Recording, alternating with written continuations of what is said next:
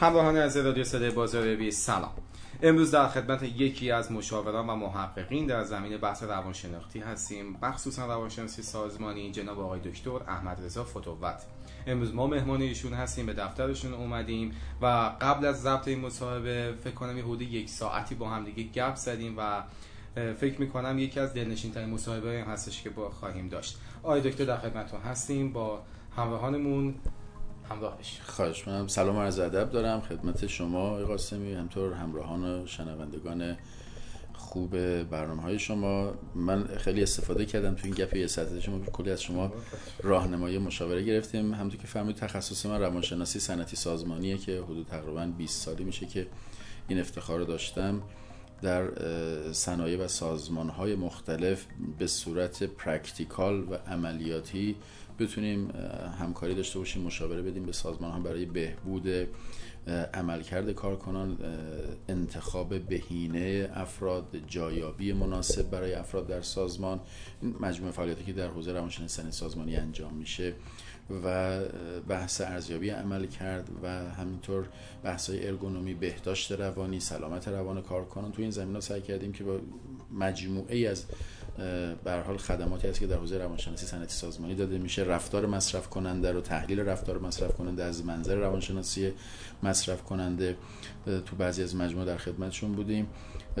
به حال حوزه روانشناسی سنتی سازمانی من فکر می‌کنم یکی از حوزه هایی هست که توی سازمان های ما مقفول میده و خیلی می‌تونه به خصوص تو شرایط مثل شرایط فعلی به سازمان ها در پیشبرد اهدافشون و بالا بردن بهرهوری سازمانی کمک بکنه. بسیار سپاسگزارم. آقای دکتر همین اول مصاحبه ما بگیم. اولا تفاوتش با منابع انسانی چیه؟ تو منابع انسانی فعالیتایی که یک منابع انسانی داره انجام میده واسه همون بحث استخدامی بود بحث رسیدگی به اون بحث انگیزش ها بود بحث ایجاد اون انرژی بود یا اون بحث بود ارزیابی عمل کرده هست. آیا جدا از همه؟ یعنی شما حتما باید این کارها رو انجام یک فرد بیرونی باید انجام بده یا منابع انسانی دارن همین کار الان انجام میدن؟ یه خود راجع به این موضوع صحبت کنیم که مشخص چه مسیر اصلی این رشته که فرمودید. بله. روانشناسی سازمانی چی هست؟ بله خواهش خیلی به هم واقعا همونطور که فهمید قرابت هم داره نزدیکی داره. منتها یه تفاوت هایی داره که حوزه منابع انسانی داره خودش رو نزدیک می‌کنه به صنعتی سازمانی. چون در حوزه مدیریت منابع انسانی مقدار کلان نگر هست و خدمت شما عرض کنم که برفرض اگر ما بحث استخدام داریم یا بحث ساختار سازمانی داریم میگیم ما این شغلا رو داریم با این وظایف بریم آدم پیدا کنیم بذاریم اینجا. در حوزه روانش از منظر روانشناسی سنی سازمانی اینجوری نیست. میگیم که خب ما برای اینکه یک فردی بتونه این وظایف رو انجام بده چه ویژگی شخصیتی چه استعدادها چه علایقی باید داشته باشه. فرد اینجا نه فردی که می‌خوایم استفاده کنیم ویژگی های فردی مورد نیاز برای اینکه این position این شغل این پست به خوبی خدمات خودش رو ارائه بکنه وظایف خودش انجام بده مهم تلقی میشه و شناسایی میشه و بر اساس اونها میگیم خب ما افراد رو ارزیابی می‌کنیم چه فردی این ویژگی ها رو دارد که اینجا بشینه تو این position قرار بگیره؟ الان به خاطر این کاستی که در حوزه منابع انسانی بوده الان کسایی که حوزه مدیریت منابع انسانی حالا دانشگاهی درس می‌خونن کم کم هم دارن تو تکسا و مطالب و document اشون نزدیک میشن. یعنی توجه به مسئله روانشناختی افراد در سازمان داره توجه میشه. شاید بشه گفت که ما در حوزه مدیریت منابع انسانی کلان نگر هستیم. و بیشتر استراتژی های منابع انسانی تدوین میشه.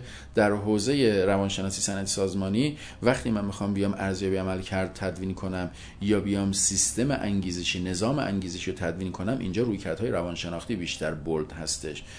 هرچند که از کردم حوزه منابع انسانی به اینجا رسیده که باید از این مباحث از بحث روانشناسی استفاده بکنه در مجموع خودش. منتها خب ما تو ایران متاسفانه افراد خودشون همه فن حریف می‌دونن. تو دنیا اینجوری نیست. یعنی مدیریت منابع انسانی کار خودشو می‌کنه از مشاوره روانشناسان سازمانی در مجموعش استفاده می‌کنه. تو ایران نه. شما حتی کارشناس منابع انسانی میشه تخصص منابع انسانی نداره. داره ازش استفاده. یا مدیر منابع انسانی این تخصص منابع انسانی نداره. چهار تا تکس خونده و خودش حتی میره آزمون هم می‌گیره. خودش هم میشینه تحلیل هم می‌کنه. در این کار کار روانشناس هستش که بشینه آزمون ام بگیره که بعد بر اساس آزمون ام بگه من خب این فردو بگیرم یا نگیرم. ما میایم از همه افراد تو سازمانمون آزمون ام می‌گیریم. از همه افراد تو سازمان آزمون نئو می‌گیریم. اصلا باید این کار بشود یا نشود؟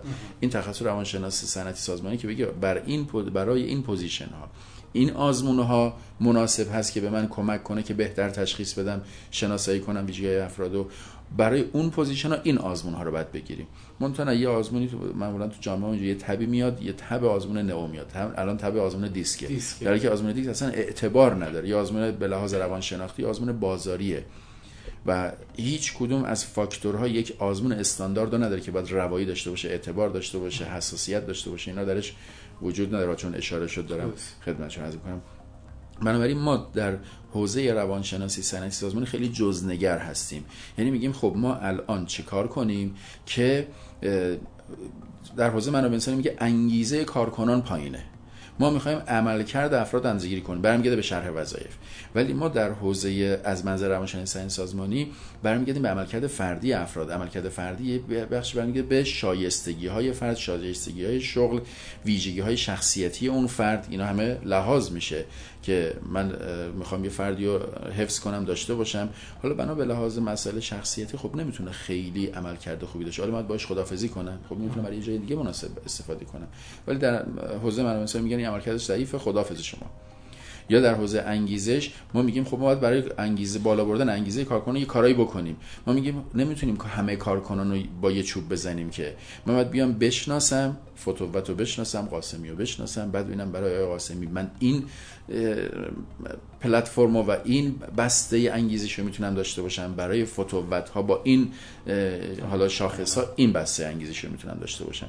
برای که ما باید تنوع داشته باشیم با توجه به افراد. یعنی دیگه میایم دونه دونه افراد رو در لحاظ می‌کنیم. با توجه به شخصیت هر فرد میایم چه برای بحث استخدام چه بحث آموزش هست چه بحث بهداشت سلامت روان اون افراد هستش. وقتی میان رو حوزه مصرف کننده بحث خود مشتریانمون مشتری خوب کارکنان یه مشتری داخلی هستن. روشون بعد به دیتیل مطالعه بشه. بسیار عالی. و سایز سازمان و اندازه سازمان مهمه که بخوایم این بخش روانشناسی سازمانی براش تعریف کنیم یا نه. میگیم ما سازمانمون کوچیکه احتیاج به این نداریم. سوال بسیار خوبی پرسیده قاسمی. استاندارد براش وجود داره تو دنیا رو این کار کردن. میگن به ازای هر 350 نفر. یعنی شما سوپرمارکت سر خیابونم کسی خودت هستی و خدای خودت داری حالا فکر کن هیچ کس هم نداری. اونجا شما نیاز به استفاده از خدمات یک روانشناس سازمان هستی. تا 350 نفر میگه هر سازمانی تا 350 نفر نیازمنده به روانشناس سنتی سازمانی پاره وقته. به ازای هر 500 نفر شما نیازمند یک روانشناس سنتی سازمانی تمام وقت هستی. اگه یه مجموعه 800 تا پرسنل داره یه دونه پاره وقت بعد یه دونه تمام وقت حداقل داشته باشه. ولی حالا پیدا کنید پرتغال فروش رو تو ایران. شما می‌بینید یه سازمانی با 4000 تا اصلا نمی‌دونه روانشناس سنتی سازمانی چی هست. یا وقتی هم براش توضیح میدی و گاهی ما هم می‌خوام آقا چی هست توضیح میدیم؟ من این کار خودم دارم انجام میدم دیگه. خود مدیر عامل من کارا انجام میدم خب مدیر عامل داره این کارو می‌کنه و کار دیگر کی داره آره. انجام میده؟ خب حتی مدیر منابع انسانی یا بخشای دیگه باز به همین صورت. برای یه استانداردی وجود داره برای همینی که ما حالا عنوانی که در دنیا به خصوص تو ایران می‌شناسن روانشناسی سنت سازمانی می‌شناسن. در اروپا بیشتر به اسم روانشناسی کار می‌شناسن. روانشناسی کار و روانشناسی سنت سازمانی و در آفریقا مثلا میگن روانشناسی صنعتی. به لحاظ ماهیت کار خیلی با هم فرق نمی‌کنه. یه تفاوت ریز با هم دارن. و تفاوت اینه که مثلا وقتی ما میگیم به فردی روانشناسی کار بس هر کاری. حتی اون رفتگرم برای کار خودش نیازمند کمک گرفتن از یک روانشناس کار روانشناس سنی سازمانی می‌تونه باشه که من چجوری کارمو بهتر انجام بدم؟ چجوری با انگیزه انجام بدم؟ چیکار کنم که فرایند انجام کارم بهتر بشه؟ چیکار کنم که مشتریان من راضی تر بشن؟ خب پس اینجا من به عنوان یه فردم می‌تونم از خدمات روانشناسی چیکار کنم که کمتر جسمم روانم آسیب ببینه؟ چیکار کنم که تو این کار لذت ببرم ازش؟ خب اینا همه چیزایی که ما می‌تونیم از یه روانشناس سازمان یا روانشناسی کار از خدماتش از راهنماییش استفاده کنیم. خب قطعا هر چی سایز سازمان بیشتر میشه نیازمند یه کسی هستیم که دیگه ثابت اونجا باشه. اگر از کردم تا 350 تا رو میگم پاره وقت حتما باید حداقل داشته باشن. بیش از 350 تا 500 نفر به ازای هر 500 نفر یعنی وقتی شدی هزار نفر بعد دو تا داشته باشی. وقتی شدی 4000 تا بعد شما 8 تا روانشناس سنی سازمانی تو مجموعه داشته باشی. چون نمی‌تونی یه روانشناس سازمانی همه این 4000 نفر رو واقعا به دیتیل گفتیم بحث دیگه تو روانشناس سنی سازمانی ما با تک تک افراد تو سازمان کار داریم و ارتباط باید برقرار کنیم. مونتا پیدا کنیم پرتغال فروش. و چند تا از سازمان های ما که بالای هزار نفرن دارن به نظر به توجه خدمت شما هست کنم که من تا اونجایی که شناخت دارم حالا متاسفانه خود این دانش و خدماتی که می‌تونه بده تو جامعه ما یه مقدار هم ناآگاه هستن ناآشنا هستن مدیرانمون و مقفول مونده. و بعضی سازمان ها تو مجموعهشون که میری میگن ما روانشناس داریم. بعد وقتی من میگه مثلا آقای فلانی خانم فلانی خب من می‌شناسم این روانشناس بالینیه روانشناس کودکان استثنائیه نمی‌دونم روانشناس تربیتیه. خب اصلا ما این تخصص رو داریم. مثل اونه که ما می‌خوایم جراحی قلب بکنیم بریم یه متخصص جراحی چشم بریم جراحی قلب انجام بده. خب نمیشه اصلا. یه فردی که جراحی عمومی خونده بیاد مثلا فلان کار رو انجام بده. آیا حاضریم این کارو بکنیم؟ برای جسم شخص خودمون این کار نمی‌کنه و برای سازمانمون با این عریض و که تمام آینده مثلا 4000 تا پرسنل 1000 تا پرسنل نه 500 تا پرسنل. میدیم در اختیار یه فردی که یه تخصص دیگه داره. خود این تخصص مخفول مونده. تو بعضی از سازمان های ما که بزرگ هستن به صورت پاره وقت گاهی اوقات دارن تمام وقت با یک روانشناس کار می‌کنن. ولی واقعیت اینه که روان فارغ التحصیلان روانشناسی سازمانی در ایران بسیار اندک هستن. و از طرفی قبول دارم. روانشناسی سنت سازمانی یک خدمت گرونیه. من خدمت شما کنم که توی آمریکا 6 درصد طبق مطالعاتی که تقریبا سال 2000 انجام شد 6 درصد روانشناسان آمریکا روانشناس سنی سازمانی بودن. بیش از 60 درصد روانشناس روانشناس بالینی, بودن. بودن. ولی این 6 درصد درآمدشون از مجموع تقریبا میگن هر کدوم به تنهایی. درآمدشون در سال از مجموع اون 60 درصد بیشتره. چون خدمات گرونیه. شما یه دونه پیشنهاد بدید توی سازمان یه دفعه این سازمان می‌تونه در سال یه ترمینال مالی بالایی داشته باشه. شما یه پیشنهاد یه حرکتی تو سازمان انجام میدی انگیزه کارکنان بدون با کوچکترین هزینه. الان شما از سازمان ها هزینه های آنچنانی دارن می‌کنن برای اینکه کارکنان رو بر بیانگیزن. انگیزشون رو زیاد کنن. ولی گاهی با یه, حرکت بدون بدون هزینه میشه کارکنان برانگیخت. خب وقتی این اتفاق میفته از تمام تلاش حوزه روانشناسی سازمانی چی عرض کردم خدمتتون؟ بهرهوری بره بالا. بهرهوری کجاست؟ کارهای اثر بخشی. یعنی بتونم کیفیت کارم برم بالا فروشم افزایش پیدا بکنم تو فروش میره بالا. عملکرد کارکنان تحت تاثیر قرار بدی. خوب سیستم نظام انگیزشی تدوین بکنی. خوب افراد رو از هم ابتدا استخدام بکنی جذب بکنی. بعد شما می‌بینی کاری که می‌تونستی انجام بدی. من یه مثال ساده بزنم. با هزینه آنچنانی با درآمد کم یه نه با حداقل این رو با درآمد زیاد. همیشه ما یه مثال می‌زنیم. یه کارخونه سیمان داریم توی درود خودمون. معروف هم هست. یه کارخونه سیمان داریم توی ژاپن.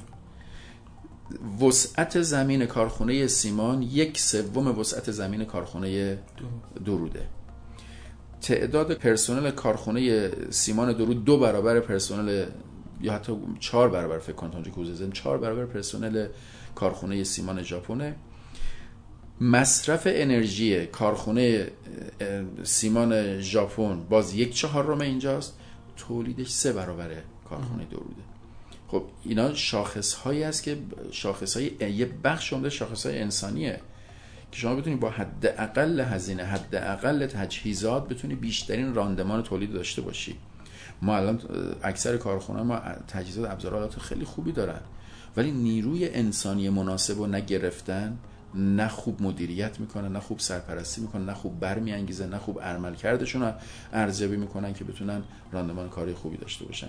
پس اگه این اتفاق بیفته خب بهرهوری میره بالا. برای همینه که یک اتفاق میاد میگه آقا نور اینجا اینجوریه. شما اگر این رنگامیزی رو اینجا داشته باشی اگه این حرکت جزئی انجام بدی بعد این چقدر حال و هوای آدما نیروهای انسانی ما تغییر می‌کنه. خب این حال و هوا که تغییر بکنه حالشون خوب بشه کارشون خوب میشه.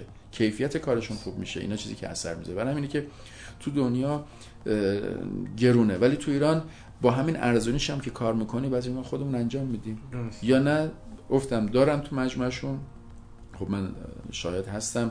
بعضی از سازمان ها به اینجا رسیدن که از روانشناس استفاده کنن ولی متاسفانه از روانشناس بالینی دارن استفاده کنن روانشناس کودک استثنایی روانشناس تربیتی حالا روانشناس عمومی دارن استفاده می‌کنن که خب خیلی زمین تا آسمون بین روانشناس بالینی و روانشناس سنی سازمانی تفاوت وجود و خیلی دیدم من این موضوع دکتر که میگیم که بحث منابع انسانی چجوریه میگن که ما منابع انسانیمون فارغ التحصیل روانشناسی خونده ام بی ای هم خونده. بعد بله. میگم خب این میگه ترکیب این دوتا میشه روانشناسی سازمانی. بعد این خیلی شنیدم تو این قضیه. و بحث این بودش که یکی از با یکی از اساتیدی که ما داشتیم گفتگو می‌کردیم یه اشاره کرد گفتش که یکی از استادان منابع انسانی بودن که درسی داشتن توی اون کلاسی که رفته بودن. و گفتن اگر سازمان شما زیر هزار نفر باشه شما منابع انسانی اصلا نباید درس بخونید. اصلا منابع انسانی سرفصلشو بخونید. باید بحث رهبری سازمان بخونید. می‌خوام بپرسم که این اصلا اولا که صحبت صحیح هستش که ما بگیم آقا زیر این عدد یعنی واقعا منابع انسانی وجود نداره و بحث این هستش که رهبری سازمان و بحث افزایش کارآمدی باید بیاد وسط. یا نه این تعریف غلط هستش و هر به قول شما هر سازمانی احتیاج به این بخش روانشناسی سازمانی داره که بخواد تو بخش روان منابع انسانی بخواد فعالیت کنه. ببینید عرض کردم خدمت شما حالا این دوستی که گفته زیر هزار نفر نیاز نداره حالا منابع انسانی نیاز نداره یه بحث. این که میگه اصلا خود روانشناسی سازمانی به ازای هر 350 نفر پاره وقت به ازای 500 نفر تمام وقت باید داشته باشی. خب؟ وجود یک فردی به عنوان یه روانشناس سازمانی توی یک مجموعه که داریم میگی 300 تا 350 نفر پاره وقت باید داشته باشی منوط و مشروط به وجود یک واحدی به اسم منابع انسانیه. مگه میشه شما توی بله شما یک مجموعه هستید ده نفره که میگی من مدیر می‌خوام کار منابع انسانی رو انجام بدم جذب استخدام خودم انجام بدم خودم می‌دونم یعنی خودم کار ارزیابی عمل کرده کارکنان انجام میدم. خودم با توجه به شناختی که نسبت بهشون پیدا می‌کنم سعی می‌کنم انگیزشون رو افزایش بدم. خب درست. میگیم خیلی هم عالی. ولی خودت نباید دانش منابع انسانی داشته باشی. رهبری کار مدیریت کردن رهبری کردن یه تیمه. که شما تو اونجا باید توانمندی رهبری رو بدونی. ولی دانش مدیریت منابع انسانی دانش روانشناسی سازمانی یه دانشه که شما بخوای با دو نفر آدم هم کار بکنی باید این دانش رو داشته باشی. بس نمی‌تونی بگی که من مبرا از دانش مدیریت منابع انسانی روانشناسی سازمانی مثلا برای ارزیابی عمل کردن. چجوری می‌خوام ارزیابی عمل کردن انجام بدم؟ واسه چه الگویی می‌خوام انجام بدم؟ بعد یه دانشی حداقلی داشته باشم این کارو بکنم. من به شخصه اینو تایید نمی کنم که ما بگیم اصلا ما مبرا هستیم یک سازمان کوچیک هستیم.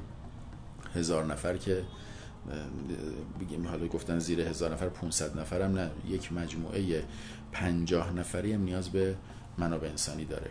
حالا ممکنه شما به واسطه حجم کار یک فردی رو می‌ذاری که هم کار مثلا پشتیبانی انجام بده هم منابع انسانی انجام بده. خب ولی اون آدم باید تو اون زمینه دانش داشته باشه. نمیشه بگی نه نیازی نیست. تو هم کار پشتیبانی و خرید و تدارکات انجام داره چهار تا نیرو دیگه حضوریابشون هم داشته باشه. که اینو دستگاه حضوریاب الان انجام میده. تو سیستم هم ثبت میشه. آخر هم براشون می‌تونی یه پرینت بگیری. و یه بحثی هستش که نسبت به یه سری موضوعات و سرفصل منابع انسانی اشاره کردید. یه بخشش خوب خیلی بر من جالب بود. الان یه خورده میگن یعنی یه باور عموم شده با توجه به شرایط کشور ما. این هستش که یه خورده بازارمون انگار کوچکتر شده. فروشمون کمتر شده. اجناس تو بازار نداریم. نیروها و پرسنل حالا می‌خوایم تاثیر این رو می‌خوایم به کارمندا و پرسنل داشته باشیم. زنگ خدا اومده پایین فروش ها کم شده فاکتور کردن ها پایین تر اومده. طرف نمی‌دونه اصلا باید چه قیمتی بده. هر روز باید قیمت جدیدتر اعلام کنه یا پایین یا بالاتر بخواد اعلام کنه. یه جورایی اون انگیزه انگار داره کم کم داره فرسایش پیدا می‌کنه میاد پایین تر یا فرسایش شغلی داره صورت می‌گیره. یه سری از همکارانشون و دوستانشون که تا الان چند سال یا چند ماه داشتن کار می‌کردن تعدیل شدن. می‌خوام بپرسم که چه جوری این فضا رو بخوایم تلطیفتر کنیم؟ این فضا رو ایجاد انگیزه رو چه جوری بخوایم بیشتر کنیم؟ و بخوایم یه شادابی رو برگردیم داخل سازمانمون. از کجا باید اول شروع کنیم؟ و بعدش اینکه آیا اصلا داریم یه همچین چیزهایی تو سازمان هامون در حال حاضر داره انجام میشه؟ یا همه در صرف اینکه یک کانال تلگرام داشته باشن و توش دو تا جمله بزنن با هم سلام کنن و دو تا مطلب بزنن کفایت می‌کنه یا نه؟ خدمت شما کنم که این سالهایی که شما فرمایید قاسم بعد یه ترم دانشگاهی پاسخ بدین خدمت شما. من با یه سال خیلی ساده شروع کنم آقای قاسمی. شما بیکار میشی؟ چی کار می‌کنی؟ اولش یه خود ناراحتیم بعد اگه انگیزه کافی داشته و نیاز داشته باشه میدوام دنبال اصلا بحث دنبال پوله نمی‌خوام برسیم. آدم که بیکار میشه دو تا راه داره. کاری نداره الان. هیچ کاری هم بیرون براش نیست, نیست. یا اینکه بره تو خونه بخوابه تا یکی به در خونه رو بزنه بگه بیا سر کار. یا اینکه میگه خب حالا که کار که ندارم که اقلا برم تو پارک قدم بزنم برم سفر کنم برم آره. تفریح کنم برم بگردم. یه راه همینه دیگه. من که الان بیکارم. کاری هم که ندارم, ندارم. که آره، برم دقیقاً. بچرخ. پس این دوتا راه. یا تو خونه خوابیدنه یا رفتن بیرون از خونه زدن بیرونه و رفتن چرخیدن. همیشه ما تو این شرایط میگیم بهترین کار اینه که حتی سازمان ها در سطح کلان سازمانی که حالا که کار نیست برای اینکه تیم تو حفظ کنی تا بد رو غلطک بیفته چون شما یه نیروی داری. اگر این نیرو تعدیل کنی بره بیرون بره کار پیدا بکنه فردا که رو غلطک بیفته دیگه نمی‌تونی نیروی که ده سال با تو کار کرده و تجربه کسب کرده رو به دست بیاری. اینم رفته یه جای دیگه و درگیر یه کار دیگه ای شده. پس اینجا بهترین زمان زم- زمان هستش که ما یک سری برنامه های تفریحی جمعی با هم بودن برای پرسنل تعریف کنیم که حداقل هزینه داره. حالا که کار نداریم الان بلند شیم وسط روزها حالا بریم تو پارک ذره با هم بدویم بریم بریم کوه بیاییم. خب؟ نته چقدر می‌خواد هزینه بشه؟ برن یه چای بخورن بیان دیگه. دو تا چهار تا ماشین بشن. برن بیان. خیلی باشه یه اتوبوس بگیریم بریم. چقدر هزینه میشه؟ انقدر هزینه بار مالی نداره برای سازمان. ولی شما در ماه توی شرایط رکود میگن شما باید بیشتر برنامه مفرح برای پرسنل داشته باشه اگه می‌خوای حفظشون کنی. اگه نداری میگی من می‌خوام جمع کنم که بحث دیگه است. منتها یه نکته این وسط وجود داره و این تو سازمان های ما مقفول مونده باز. و متاسفانه ما تو روابط سازمانی اینو داریم می‌بینیم. تو روابط فردیمون هم اینو می‌بینیم. میگیم هر چی فرد کمتر بدونه بهتره. این اشتباه محضه. اتفاقا هر چی ما با پرسنل شفاف باشیم رو بازی کنیم بهتره. جمع کنیم دوستان همکاران دوستان عزیز همکاران عزیز. شرایط رو الان می‌بینید شرایط جامعه رو. الان فروش ما اینقدر کاهش پیدا کرده و من فکر می‌کنم که با این روند شاید ما نتونیم خیلی ادامه بدیم. پیشنهادی چیزی داریم بگین. خیلی مهم یه پیشنهادی از دل همون مجموعه از همون نگهبانی از همون خدماتی از اون کارمنده که فکر نمی‌کنیم پیشنهادی میده که خیلی می‌تونه برای حداقل تثبیت ما برای اینکه فعلا به حیاتمون ادامه بدیم کمک بکنه تا این دوره گذار رو داشته باشیم. پس این شفاف بودنه با پرسنل اولین قدمه رو بازی کردن اولین قدمه. که نگم نه حالا نزا بدونن بعد یه دفعه بیایم تصمیم چهار نفر رو تعدیل کنیم. بقیه میگن همه میرن توی حالا این شاید لغت لغت زیبایی میرن تو لک خودشون که فردا نکنه با من باشه. نکنه دقیقاً. پس فردا من بگم برو. حالا نکن پس من دیگه برای چی کار کنم؟ برای چی؟ حالا اصلا برنامه نیست فتوبت رو باش خدافزی کنم. از همین الان هم فتوبت داره پیش بینی می‌کنه که نکنه باش خدافزی کنم. پس من برای کی مایه بذارم؟ برای کی بخوام کار کنم؟ اینکه می‌خوام فردا دیروز دو تا دوستامون رو گفتم پیروز چهار تا دوستای دیگه هم گفتم پس فردا می‌خوام با ما خدافزی کنم. ولی خیلی شفاف می‌تونیم بگیم که آقا یه همچین اتفاقی داره میفته ما باید یه برنامه داشته باشیم. باید یه در رو مثلا تعدیل بکنیم. حداقل یه پیش بینی اینقدر داریم. اگر به جای این تعدیل کردنه که دوست ندارم اتفاق بیفته پیشنهاد دیگه داریم بدیم. حالا اگر قرار شد تعدیل کنیم تعدیل می‌کنیم که اونم مدیریت داره. ما چطور همینطور که برای استخداممون برنامه داریم استراتژی داریم تو منابع انسانمون؟ استراتژی ما یا اون فرایند ما مراحلی که برای تعدیل وجود داره بعد باید صورت بگیره رو متاسفانه رعایت نمی‌کنه و برای همین تبعات به دنبالش داره. پس یکی این شفاف بودن روبازی کردن و مسائل مشکلات سازمان رو خیلی راحت گفتن با کارکنان سازمان هستش. و دیگه اینکه وقتی من الان برنامه ندارم کاری ندارم از تو خونه نشستنه بهتره. از اینکه پشت میزمون بشینیم در و دیوار رو نگاه کنیم هیچ می‌بینیم فعالیتی نداریم کاری نداریم بعد شروع می‌کنه تو این فضای بیکاری شایع پراکنی بهتر امروز بلند شیم بریم کو هم آماده امروز بریم همین پارک نزدیک قدمی بزنیم بیاییم. آخر هفته همچین برنامه بذاریم. یه سری یا تو خود مجموعه یه برنامه بذاریم برنامه شادی و نشاط زیادی میشه برنامه‌ریزی کرد داشت. اینا می‌تونه یه مقدار انسجام و وفاداری همراهی و همکاری کارکنان رو برای گذر از این دوره تسهیل کنه برای ما. و این اقدامات می‌تونه خیلی کمک کننده باشه.